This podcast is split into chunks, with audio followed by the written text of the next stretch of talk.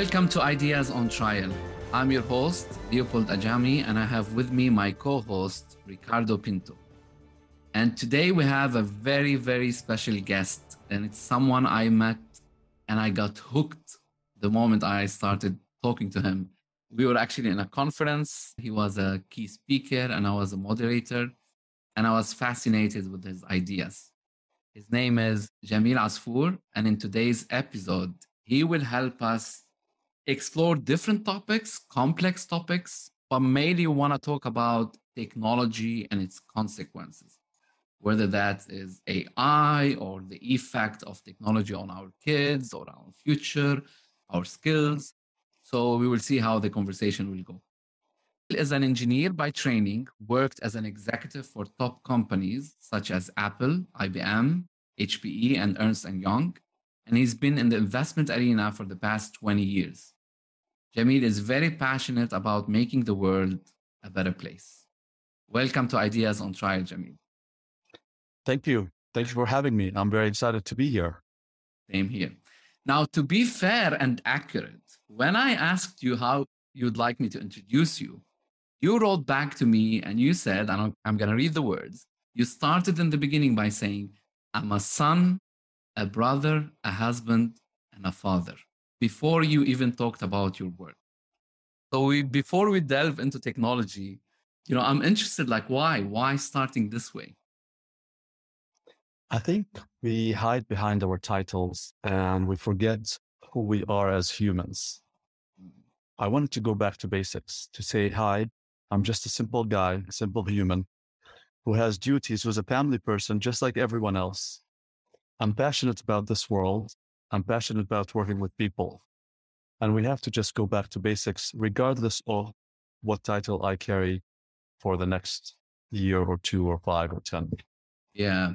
It's interesting because when I talk to people who are in the technology world and in the investment world, they want to focus first on that, that I'm a futurist. I'm into, you know, the metaverse. But you were very precise that you know, I'm a son, a brother, a husband, and a father. And I love that. And I, I think that brings out how much you are interested in, correct me if I'm wrong, in families, in humans, and in simple things in life that sometimes we take for granted.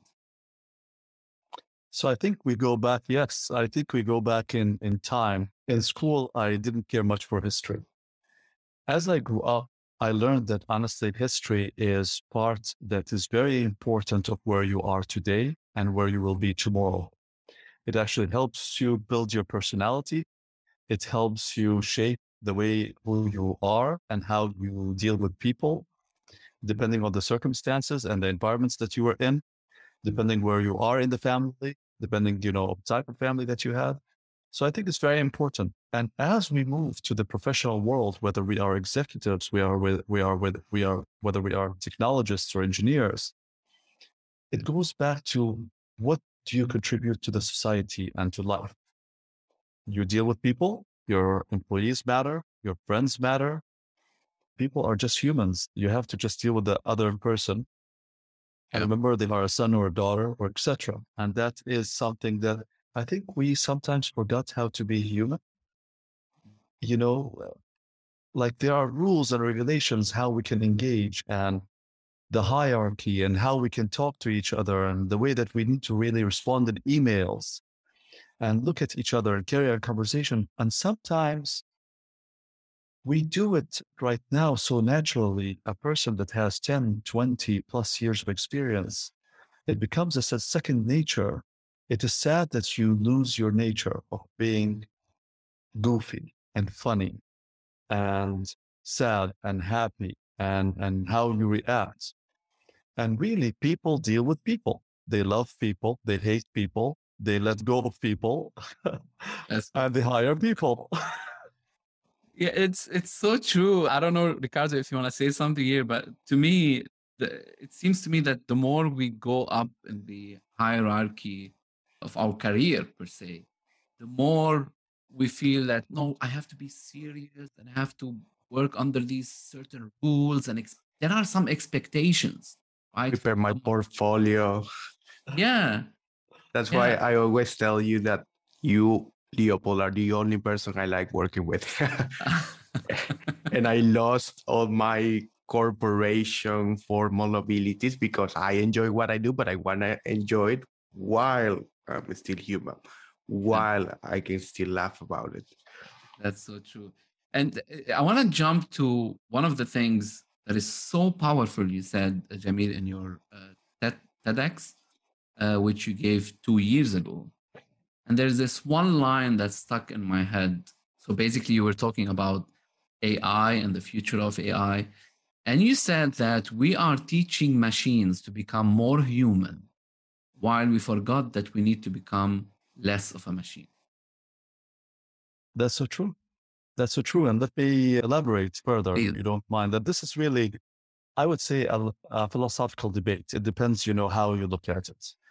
So I do understand a big CEO or a managing director, etc. They have to deal with numbers and IPOs and investments and etc. But have you thought of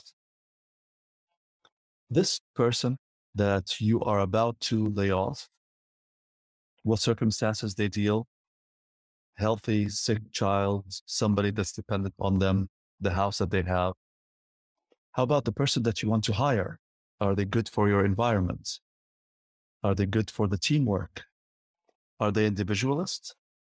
Are they here to build the pyramid or are they here to build for whole? What's sad today is you walk around and the first thing that you say naturally, good morning. Hey, how you doing? Well, I'm not doing well today. And let me tell you why. I bet 90% of the population does not have five minutes to hear this and is not interested and did not expect this answer. Because the natural answer could be, Oh, I'm doing great. How about you? Have a nice day. Period. Yeah. That is not human. You can have, you can be stuck in traffic. You can have a, you know, bad day. And today we're talking about you, we're talking about machines and AI and how to make it close to becoming humans while we're looking really at a very specific narrow AI, and then we can talk about general AI, which can just perform more tasks. But it's what if this, then that? It is a very specific rule base in a programming language, whatever you use. The machine will not think, what if this person is having a bad day? how would you know? It's important to have equality in life, or sorry, fairness in life. But what's more important than fairness is equality. So sometimes maybe you need to give a bit more push for the unfortunate people with unfortunate circumstances. That is called equality. I saw this diagram once where it has, it gives actually each kid the same box for them to look over a wall. If they all have the same box, some of them will be able to look over and see what's on the other side, and some of them will not, depending on their heights. I was equal. That is what AI does, gives you equality. What a human does, it gives you fairness. I will look at the height of the people and I will give them maybe a bit of a higher box. But what a human would do above all is really mercy and becoming merciful and having empathy. I will look at the circumstances and why do people we need to look at the other side and evaluate the situation and give them the positions that are available. I've been blabbing for a while, so let me just go back to basics. That's why I say we have to be human again we can put the rules for AI and the machines to evaluate based on height, to evaluate based on fairness, but it cannot understand the circumstances that you're in and be empathetic again. Humans, on the other hand, as you are moving up in the value chain, you have less room to maneuver. And I've tried it. You're being watched. You're being your moves are calculated. You're being careful. And that puts you in a very awkward position, which makes you sometimes less of a human and less of a reactive. this is dangerous. In the US, they did this study in actually in many places of the world, but mainly in the US. A person would fall on the ground in New York City and people would step above them because you know why? Not because they're not concerned. They're worried if this person is has an infectious disease, but above Criminal. all, exact a criminal, but they're worried above all that this person they'll help them and they will sue them. Mm. So it makes me less of a human to go up and really grab this person, not me in specifically, but I'm saying the majority of the human beings that we have today. Okay, so you talked ab- about a lot of things, and one one of the things that we like to do on ideas on trial is to challenge the ideas, whether we believe in them or not. So let me try to challenge one of the points you made for us to understand it better. So the first question I have in mind is, and correct me if I understand I understand you better. So you're saying that we need to become more human. But I have a problem in defining what is human. Because probably the way it stands in your mind is completely different than the way it stands in my mind or in Ricardo's mind, our listeners' mind. And to give you a concrete example, you were talking about like hiring and being empathetic to people whom we are firing or who are hiring. And you talked about fairness and equality. But someone can say, what about justice? Doesn't that make us? What about being just? What about finding the balance between the bottom line and the person whom we're dealing with? At the end of the day, I'm a business. I have a bottom line, and I have people. So how do you, how do you, how do you find the balance or the priority, if I can say, and how do you define what makes us human, and how can we agree on that? It's it's a it's a very complex thing, I guess. It is extremely complex. You will never find a perfect formula, but let me explain. I was a different human being before I had my kids. I was more of a successful, or that's what people would uh, define or say. Jamil is a successful executive. And looking back, I would say I was less a human, more of a machine straight to the point. I look at targets, I look at numbers, I execute clearly, flawlessly. I meet my numbers and I move on. Now I look at everything around this number. I still look at the bottom line, challenge it, but look at the value proposition rather than the gain. And really, when I say more of a less of a human, I would say most kids that are 10 and below are not, they, they have not, who had a normal circumstances, they would think alike. If you would bring a circumstance to them and you would say, I have A, B, C, and D as options, and here are the circumstances, they would all rule the same way. Or I would say majority of them as we grow, fear builds up, logic kicks in, experience, life events. So we become more inclined to behave based on our circumstances or the environments we came from. Some are tougher than others. But if you look at actually how would you have gone back, you know, we always try to be young. But have you really tried to go back being young? That's a good question. Trying to be, they always say, you know what? You don't grow old because you quit playing. Yeah. You quit playing because you grow old, right? So you actually don't quit playing because you grow old. You grow old because you quit playing. I resonate I'm with that, by the way, because I also have a daughter and she's still three years old. And I, I I resonate with that because I feel like I'm becoming more young when I'm playing with her. And I feel more human, that's for sure. I feel more alive since she came to the world. So that's For sure. You just said the magic word. You feel more human. You feel more alive. As if humans lost being alive or living as they grow old due to circumstances. It's, it's amazing. It brings the child in you, it brings the happiness, it brings the liveliness. And I think this is what we owe the next generation. We owe the people around us to make them feel alive again. Like, for instance, there are rules in North America on how you can actually talk to colleagues. You have to be careful because there are a list of actually lawsuits that you can get, you know, in trouble and actually, you know, get in trouble and have a legal, serious legal actions against you. Okay.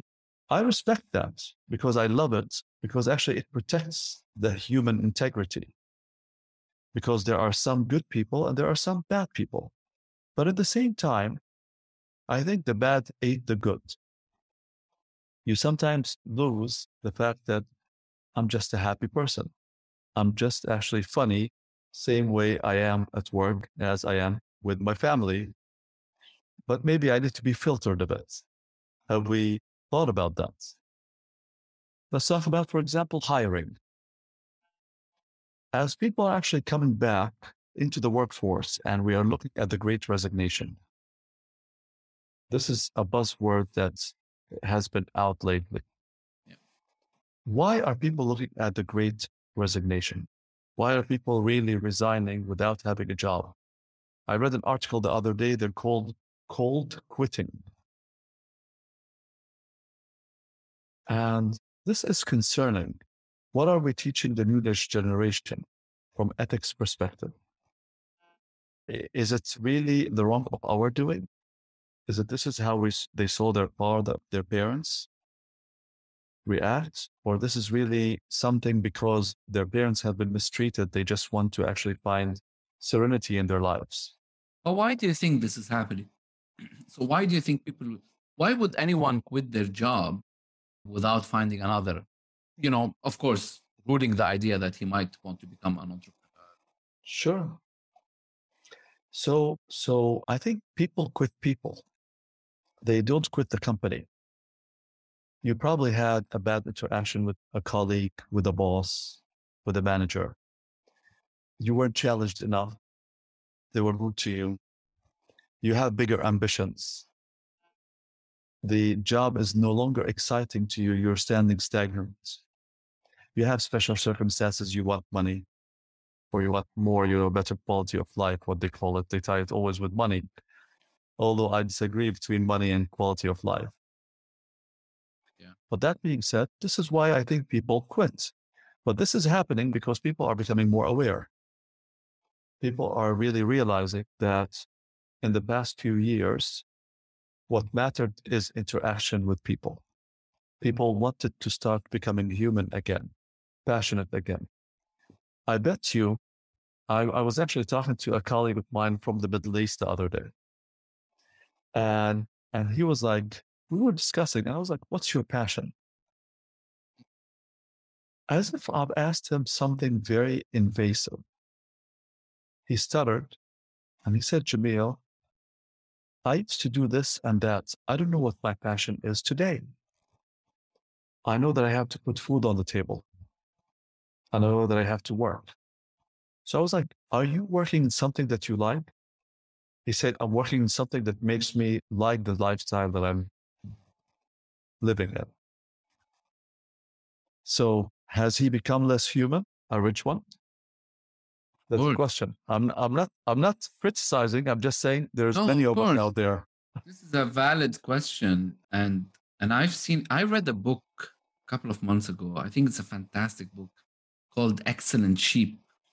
Uh, I forgot the name of the writer, but he basically talks about uh, students and the Ivy League students, right? Like all the people in Harvard and and why actually the number one problem is that they are not having a purpose in their lives. So they're having supposedly the best education, but most of them are depressed. There's so many people who are suicidal or have suicidal ideas and they're passionate about nothing. They don't have, you know, an idea at least of what what they want to become or what would the society allow them to become, considering the background. So I would think, yeah, I would think that's the distinctive human element that that it's been lost. Thinking about the passion, thinking about the purpose, the end, the ambition. And I really like what you said earlier, Jimmy, that as you're thinking through right now, you're not only look at the numbers, but you try to reflect about the value proposition around those numbers. And eh, I don't know if you would agree with this, but that's something that machines and specifically AI perhaps will never reach ever to do. So if you try to convey what's the specific human component that that we can add or miss in this technology would you say is that particular thinking about the ends the purposes as opposed to merely the instrument and, and solving problems so ideally it's empathy ideally it's empathy. Let's start with that. Okay. And I think this is something very difficult. So if you look at neurosurgeons and neurology in general, psychology, if you look at these, these are something that are intangible. There is there are theories, but it's very hard. Each human being reacts differently. So for us to translate it into code and machines is very difficult. I can train an AI, a machine, with, for example, the best of interrogators to look at your facial expressions. I can have an algorithm instead of having 128 points, you know, with smiling or sad to look at them. I look at can train them to look at actually your eye movements, whether actually you're looking upright, you're remembering something from the past, or you're looking actually down left, which is you're probably lying. These are techniques humans have perfected, and I can make a machine look at this. And I can also hook actually a lie detector test to machines, to humans, sorry, and machines can read them. But also humans have learned to beat these machines. So there will always be a flaw and not a perfect example, but we can get to that closer. Today, my basic concerns is why do we have really robots or RPAs that are going through thousands of keywords in, for example, resumes without hiring the right resources, without looking at their experience and how they can actually bridge the cross functional or transferable skills? Who says a person, for example, in their 50s and 60s are no longer relevant to the workforce? Versus, you know, the 20s and 30s. What makes the 20 person less valuable than the 50? Is it experience? Is it a certain skill? This is a concern when it goes back to basics. Today, everybody's happy about the buzzword, and I will go back to your question in a different way as well. But I think I've answered most of it. And please uh, feel free to tell me if, if you need clarification. Today, the buzzword I think that's going around is the metaverse an amazing new rosy world where I can be someone that's not judged. I can actually appear to have, you know, for example, to be skinnier if I'm like, you know, chubby like me. Or, not. or, or, you know, or, or, you know, have more muscles or have different, you know, avatar look, or I'd like to change my skin, my hair, etc. Are you really trying to be someone that you are not, interacting with people that you are not in an environment? Are you really being closer to the workplace? Are you trying to have a better user experience and interaction? Or you're hiding behind really the two versus 3D world? Of course, I appreciate the benefits of the metaverse, especially in an era in during COVID where I can really feel I can go and interact with people and it's exciting. I can appreciate, you know, with people that are less fortunate or people actually with disabilities who want to feel that they're walking again with virtual, you know, virtual and AR and metaverse in the metaverse and feel that they can be running and doing triathlons, etc. It gives them life. But I worry about security. I worry about your concern. I worry about predators. I worry about your data. So if you keep worrying like me, you become maybe less human again because you go back to being robotic. You just close the doors, disconnect the internet, disconnect everything. Or you have to put too many laws that makes you restricted. And that's what's really ultimately the concern. Restriction. You're restricting yourself from smiling at the job or interacting in a certain way or being the same way with your friends and your coworkers as if you are at home. Because people will judge you that, oh, you have a goofy side. Maybe you're not fit for that executive position. Yeah. You have a serious side. Maybe you're actually not good at interacting with people. We don't know. Jamil, so uh, there's some kind, and, I, and I'm glad you're talking about these human elements, if I say, because I've been reading a couple of books on the metaverse and AI and and you know i'm i'm reading a lot of buzzwords right? Like i feel that we still don't understand what we're talking about. And that's why the best case is to go back to to basics the way you put it. And that's what we try to do. We try to go back to philosophy because without having a philosophy, an ethical code to live by, how might we judge anything in life? But at the same time, I feel that there's kind of how can I put it like kind of a conundrum, right? Like there's a there's a there's a conflict here. One side, yes, we need to be more empathetic, which is a whole science that we need to learn. Mm. But at the same time, is empathy, for example, scalable? And i'm trying to put my head in other people's perspective right?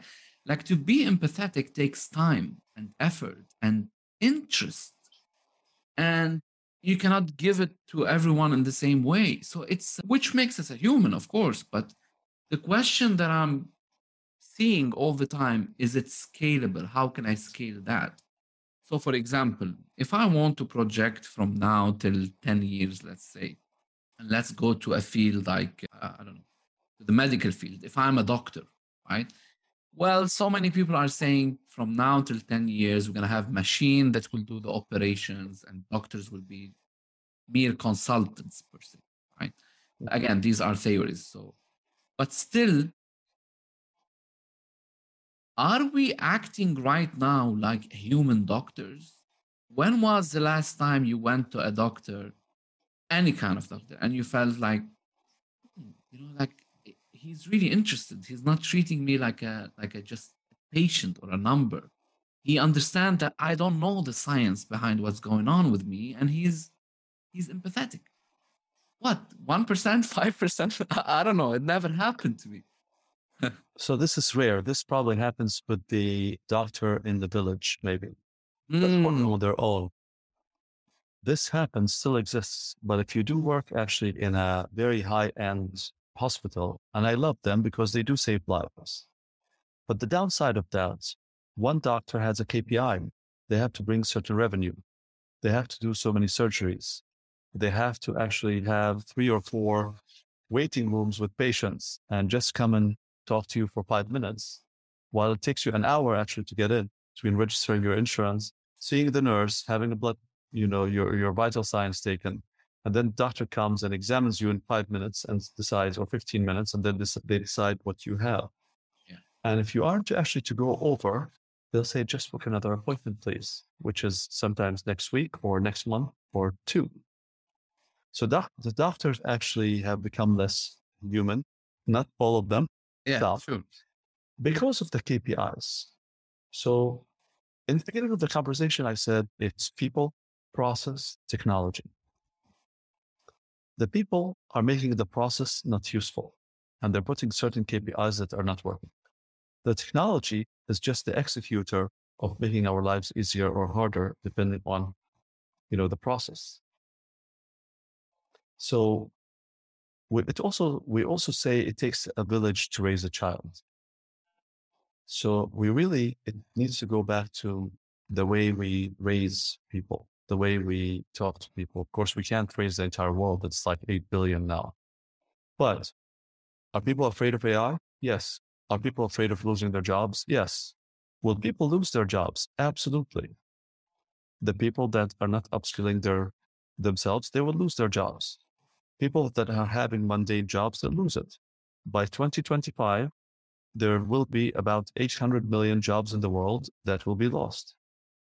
But a billion jobs, that's a delta of 200 plus million jobs, additional jobs that are going to be coming into life by 2025. So you're optimistic about the future?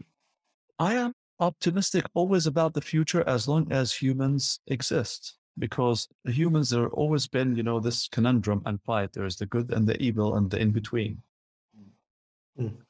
uh, i mean i'm sorry it's, isn't, it's isn't that true it's true that's true i mean people and, and i think also ai and technology so let's say for example we reached you know this ultimate singularity that you know it's a whole philosophical debate well, if we do that and they go into actually reading some, you know, religious books, they may destroy themselves by themselves. So, and, you know, to prevent themselves from being gods.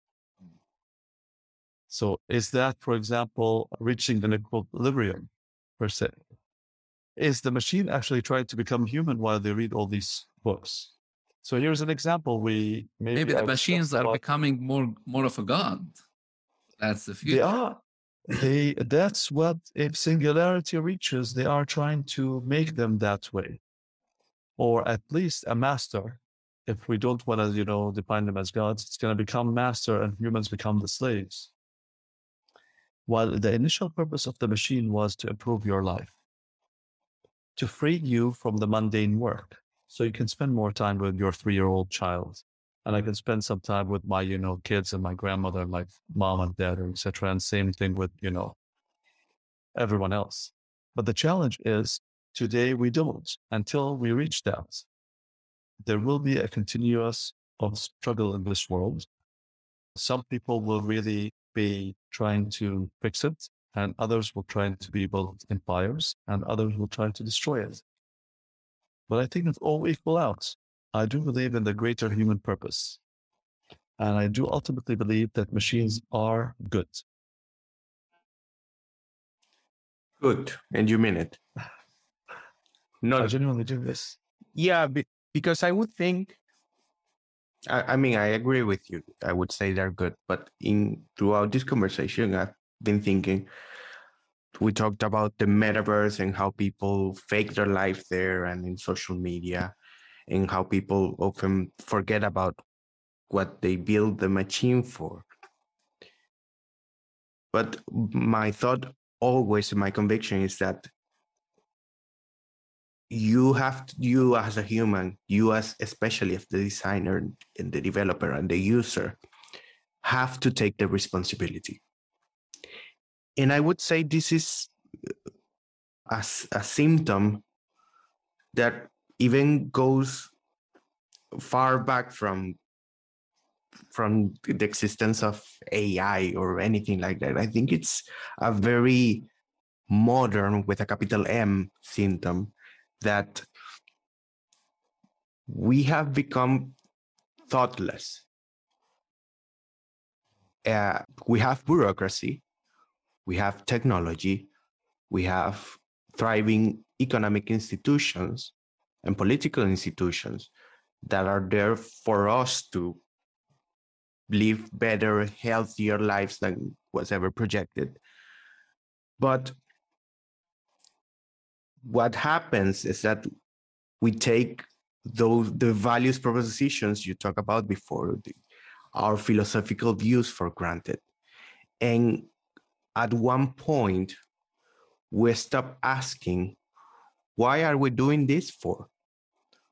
why what is it that we care about who am i working for what am i putting my effort my mind my hands at the service of and that's the danger and and I would and strictly speaking, I want to be strict because uh, sure. someone might judge me. Strictly speaking, so we could say, well, it depends. They are good generally if you consider what machines have helped us to achieve in 200, 300 years. But they are neutral and they could only become a danger when and if we forsake that responsibility. So I wonder what you think about that, whether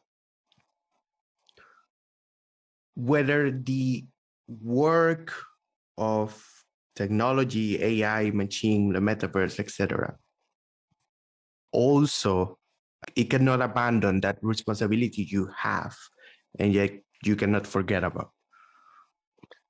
Sure. So I know I'm focusing a lot about, you know, philosophical debate on humans, but let me, and, and although I am a hardcore techie, but let me just go back to an article that I read a while back hmm. or an email.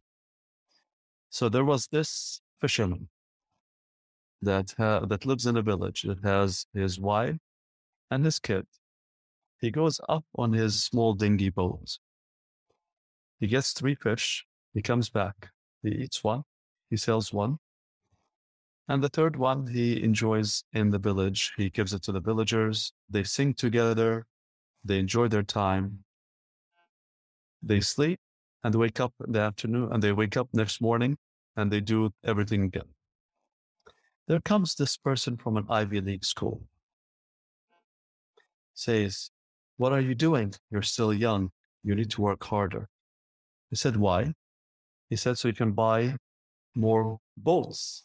He said, Why? So you can hire more people, so you can have more fish, so you can sell it to the market. He said, Why? He said, So when you're older, you can actually enjoy your time, sleep until the afternoon, be with your friends in the village and see your family. He said, but I'm doing this right now. What I'm trying to say is today, if you look at the majority of the parents, they will all treat mm-hmm. their kids and tell them be good and they will give them values. Nobody will say go kill, steal, lie, cheat. They will try to treat them to be content and happy and appreciative. Today, with the technology, the people that are programming this technology, some of them are happy and content and have values, and some of them that are not. The same machine can be used for good or for evil. The scalpel can remove a cancerous cell and can save a human being, but can also kill it. That's the tool. Same thing with technology. Today, I think we need a greater governance entity worldwide, just like World Health Organization, or on a ministry level in each country to say, here are the set rules for each technology to operate on. And anybody outside of these rules will be banned or will be punished, etc., etc. And this is what I fear. Today, with the growth of these, you know, all these young startups and excitement and looking at the balance sheet and wanting to sell all these technologies, there's a lack of profit to, you know, what you can contribute as a human. Yeah, but I would bet that organization would not have any idea of how to formulate basic standards of. I I think I agree. We don't know we are in an unfamiliar territory. We will probably need scientists, engineers, doctors, philosophers, psychi- psychologists. You know, we need lawyers. Uh, we need the governance. We need, you know, law enforcement personnel. We do need to sit down together and agree. But above all, it needs the right people with the right values. Would it have that umbrella? It's questionable. But until then, we can continue to try this is an interesting thought because I think that's that's the crux of the whole issue. That's what makes or what drives technology into the good or the bad. But I wonder when we talk about ethics, why somehow we assume that we have the right ethics or that we know what is good. And I wonder why not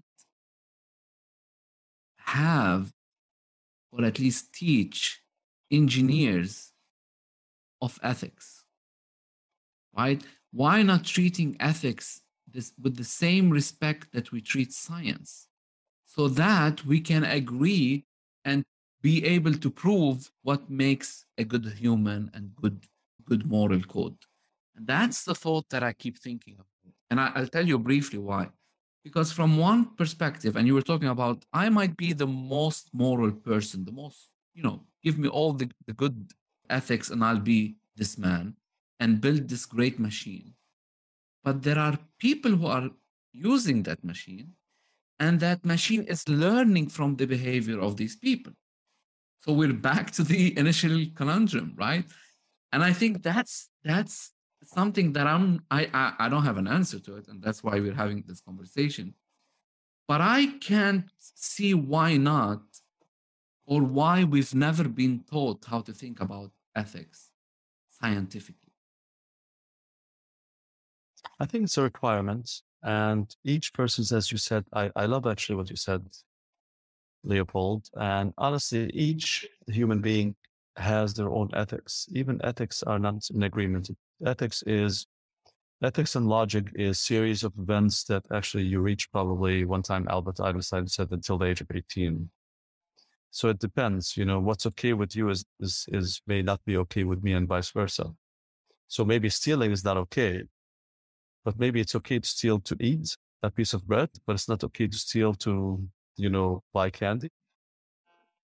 I'm well, not saying, machine. I'm not. I'm, yeah. yeah. I'm not saying stealing. I'm. I'm by the way, sure, I'm, sure, sure, I'm not saying stealing is okay, but I'm just sure, sure, thinking about ethics as as a as a hot topic. I mean, where where does it stop? You know, people can continue like to argue these things.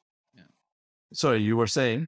No, I mean I, I, totally agree, and I'm thinking of you know Les Miserables and Jean Valjean. That's the image I have in mind, which is totally yeah. fine sometimes.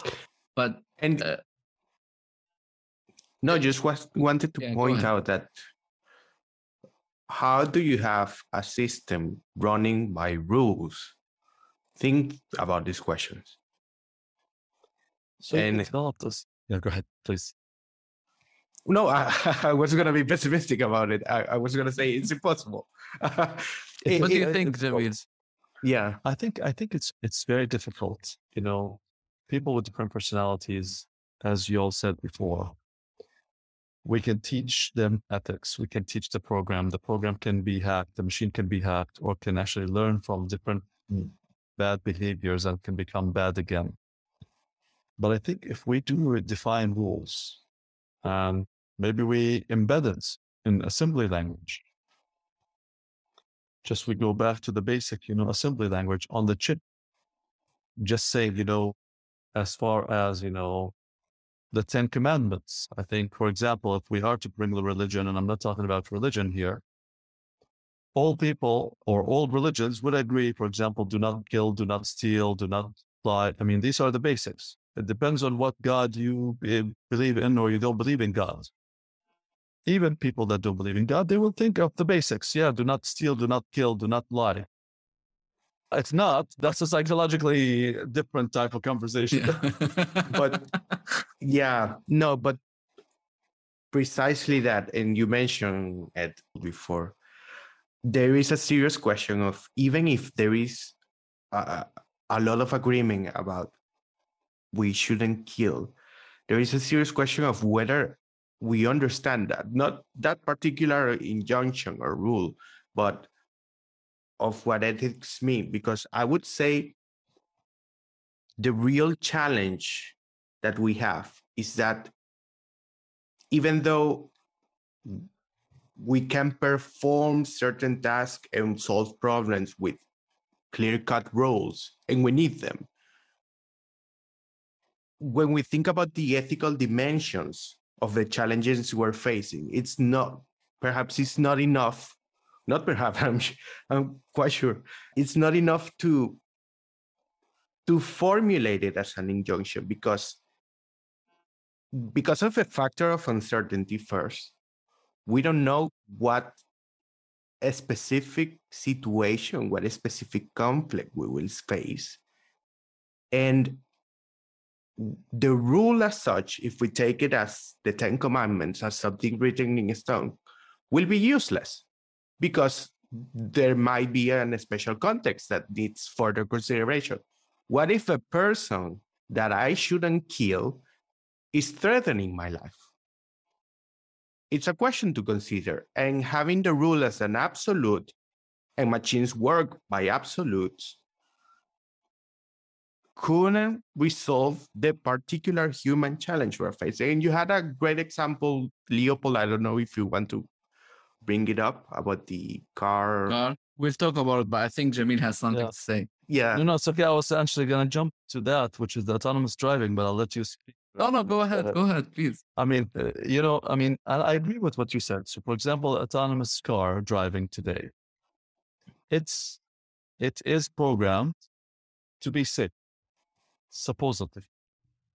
But now, when it is actually about to hit to make an accident, let's assume there are there's you know a male, a female, a kid, and a pole. Is it is it the autonomous driving car, the rules and regulations? Is it supposed to protect me as the driver by being safe, regardless? So it's okay to hit the male or the female or the child or the cart or the pole. If it hits the pole, it may jeopardize my safety. But then why would it, for example, it's okay to hit the male, then the female, then the child in that order? Well, maybe the male or the female carry care for more than one child and their, the other children's lives are ruined. It's very, Yeah. it's very tricky. I, I, I think we cannot solve it in, in this one and there's many more, but it's honestly, I'll, I'll, I would love to hear from Leopold, his, his idea. I mean, I'm, I'm just Uh, fascinated. Well, well, this is a fascinating topic, and I'm glad we're talking about it because Ricardo and I were trying to unpack it. And in philosophy, we have something called the trolley problem. Uh, usually, you know, you say if someone is on the, uh, you know, uh, on the train track, and who would you save, your mother or your loved one, and something like that. And we call these like the ethics of emergency. Like they don't, ha- they don't probably ever happen to you, right? So you can't build the whole ethical code based on a hypothesis like this. But now with AI, this is an operational problem, right? So this is something that we will face. Mm-hmm. And that's why I want to go back to what you're saying. I can't see any other solution than stepping back to the basics. And let me before I tell you, let me ask you because since you are on the ground, you work with with engineers and techie and all of that. Do you have a job opening for an ethicist or someone who specializes in ethics? Have you ever hired someone to talk about how to understand the science of ethics and how might we teach AI to understand to, to, to, to logically derive, you know, ethics from facts and from the requirements of human rights. But You they are clueless. Huh? they are clueless. Well, we are clueless. We are clueless, yeah. But I mean, I'm just asking on the ground how it goes. So in previous careers that I've had, when we were working with machines, specifically on human AI, we did hire actually people with subject matter experts that, for instance, for specific tasks like to study human sleep patterns and behaviors, we hired, for example, neurologists and scientists and etc. We did hire also lawyers to look at, you know, the the actual, you know, implications we did have good, basically good behavior understanding of what the machine should do, but we never, until today, hired an ethics professor or person to look at that because it's also a challenge. Do I hire one? Do I hire 10? Are the 10 going to debate who over who actually overrules who and how does it work and based on what. I think it's fair to say that the good and the evil will always challenge each other. It is good to be optimistic than pessimistic in general. It is okay to be skeptical because skepticism actually makes you work hard, makes you work towards a goal to make things better. Sometimes. At least ideally for me. Yeah. But ultimately, if you do have go back to code plus human with good ethics, supposedly, you know, we can only assume that you will have a human AI. So, for example, the autonomous driving example, the system is actually made to disengage at that moment. You, as a human being, take control. Because, for example, maybe Jamil would prefer to save the family and sacrifice themselves and have this 50 50, 50% chance of survival by hitting the pole or the side, you know, of the car. Others will say, no, I'm not damaging myself and my car. I'll just pay the fine and run over somebody and hopefully they'll survive and slow down. It's different humans with different behavior.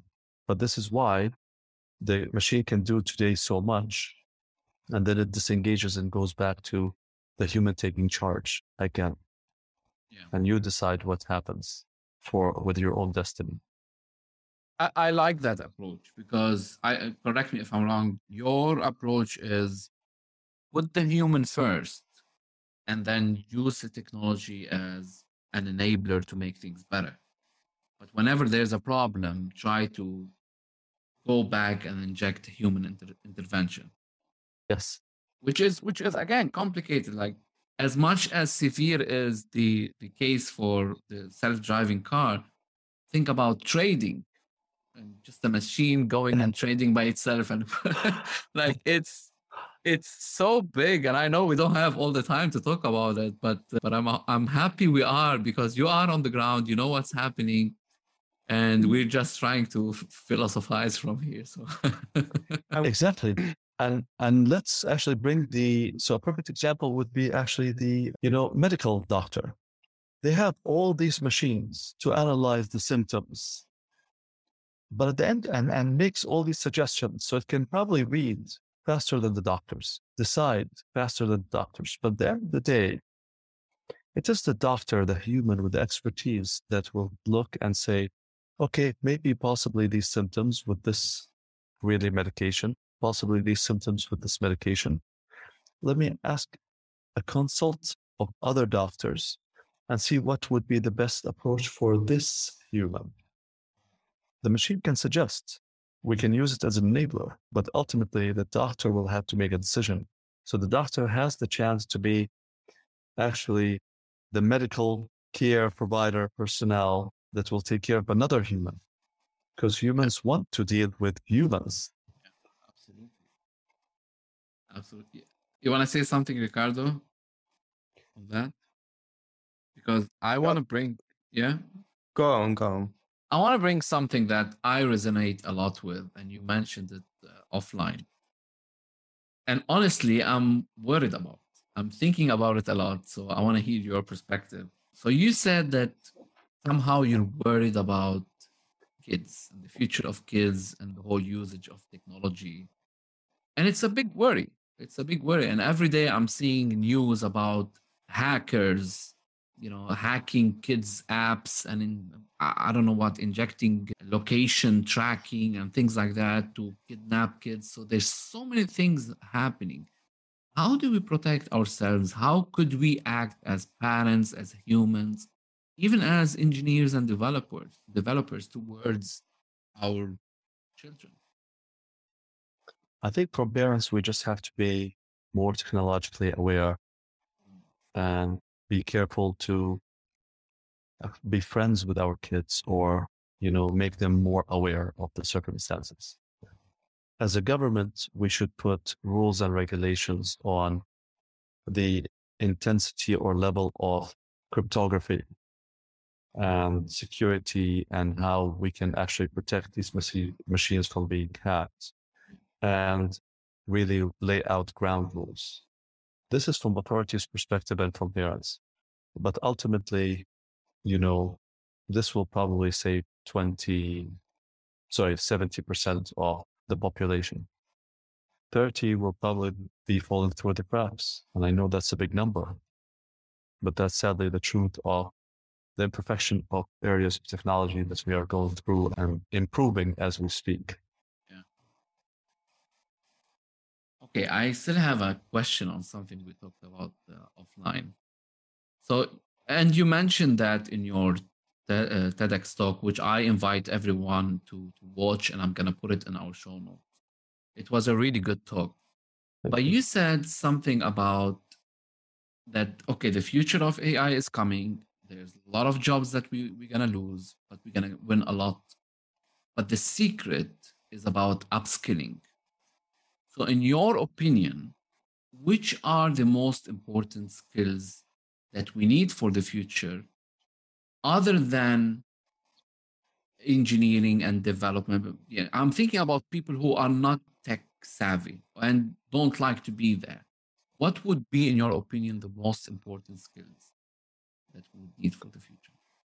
I believe the recession proof and technology proof skill is being likable, mm. being being able to work with people. If That's you good. look at Uh, you never you thought about at, that. look at you look at the jobs of the past in the 2008 crisis, in the COVID situation. The ultimate thing is you should be able to pick the phone and call a few people that will vouch for you, will be able to help you through, you know, a, a tough time. Otherwise, if you are going through the system, it will be much harder. So upskill yourself if you are an introvert or an extrovert by being known to be a hard worker, by being known to be ethical, by being known to be friendly and flexible and resilient. You don't have to be the joker of the house. You don't have to be the most flamboyant or, you know, famous person in the room. But you have to have good candor. People have to be able to look you in the eye and say, I believe this is a good person I can work with. If you can actually work on your EQ as much as your IQ, I think you'll be able to go a long way. That's my two cents. I mean, oh, maybe the likes do help to a limit, but uh, but actually with the humans, not yeah. you know on on a website somewhere, it does yeah. help. yeah, yeah. No, you know what? I I never thought about that, even though when I'm, you know, I'm helping people. So I don't know if you know that, but I'm I'm a speaking coach. I help people with their presentation and pitching and stuff. And I always tell them you you have to be likable. That's the first thing. But I never thought about it as a skill the way you put it. And I think that's a fantastic thing because yeah, maybe there's a there's a way that you can or yeah, there's a way that you can become likable without being what's the word like dependent or you know like yeah. i'm trying to say the word and, and yeah like there's a way to be likable without following people around and and asking for favors and stuff like that like and, an adulator. Yeah yeah uh, so, so, i'm not talking about i'm not talking about a kiss something that's yeah of that yeah. Yeah i'm not talking about honestly like schmoozing and absolutely not. I'm talking about being genuine. So for instance there's something in college that we have done is we brought actually a whole bunch of engineers brought a communications coach. And we have noticed that most of the engineers, they have a poker face. Yes. They're focused, they're serious, they, they don't smile as much. They're passionate about the, what they do, but they're also monotone. And sometimes actually they speak in a very low voice which makes you harder to understand them, which mm-hmm. makes you less, less interested in them. That's why right now in companies, they hire a translator, a middle person between somebody that's technical, but business savvy. Sometimes they call them a sales engineer. Sometimes they call them project managers or whatever.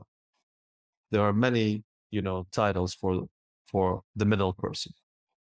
this person's job is to translate technical to non-technical, but it's also more a human, a better communicator with humans. And one of the things that we have noticed with the coaches is look at the facial expressions. How we can allow a certain engineer that is, you know, super smart at their job actually show their passion out. So we started actually to put them on stage and give them professional coaching, professional advice. And, you know, we tape them on the camera. We tell them, look, you're, smi- you're smiling over here too much. It doesn't show genuinity. Over here, you're smiling less. You're too serious here. You lost me here with your voice. Let's focus. Let's focus on clear things. And I would love to honestly have this as a profession we should actually have a course. I'm not sure if there is, but on my college days, maybe I didn't pay attention to it. Is for us to honestly put the executives in a true, or everyone in a true course that actually offers people this coaching, looking at their facial expressions, being likable, being genuine, but ultimately having a good candor. I don't want people that choose that's that's a waste of time. They will always exist, but honestly, they will not show that you know this environment will be good for everyone. It will not. It will set a bad example. I would say. I want actually people to be likable because they're good, they're smart, they're helpful, they're funny, they're even if they're not funny, they're genuine. Ultimately, good candor. So likability, I would say, is a session proof and is a technology proof. I I agree with that, and you, you reminded me of before we end this this session. You reminded me of a quote. I'm paraphrasing that by Einstein. He said something like, "When technology surpasses our human connection, we will have a generation of idiots." Something like that. And I love that because that boils down what you were talking about. What we need more is human connection and learning the art of connecting with people, whether it's through communications, through conversations, through empathy, through being likable. And I think if we have that, if we learn that, we can build better machines and we can help people deal better with the machines. Absolutely agree. Couldn't yeah. have said it better.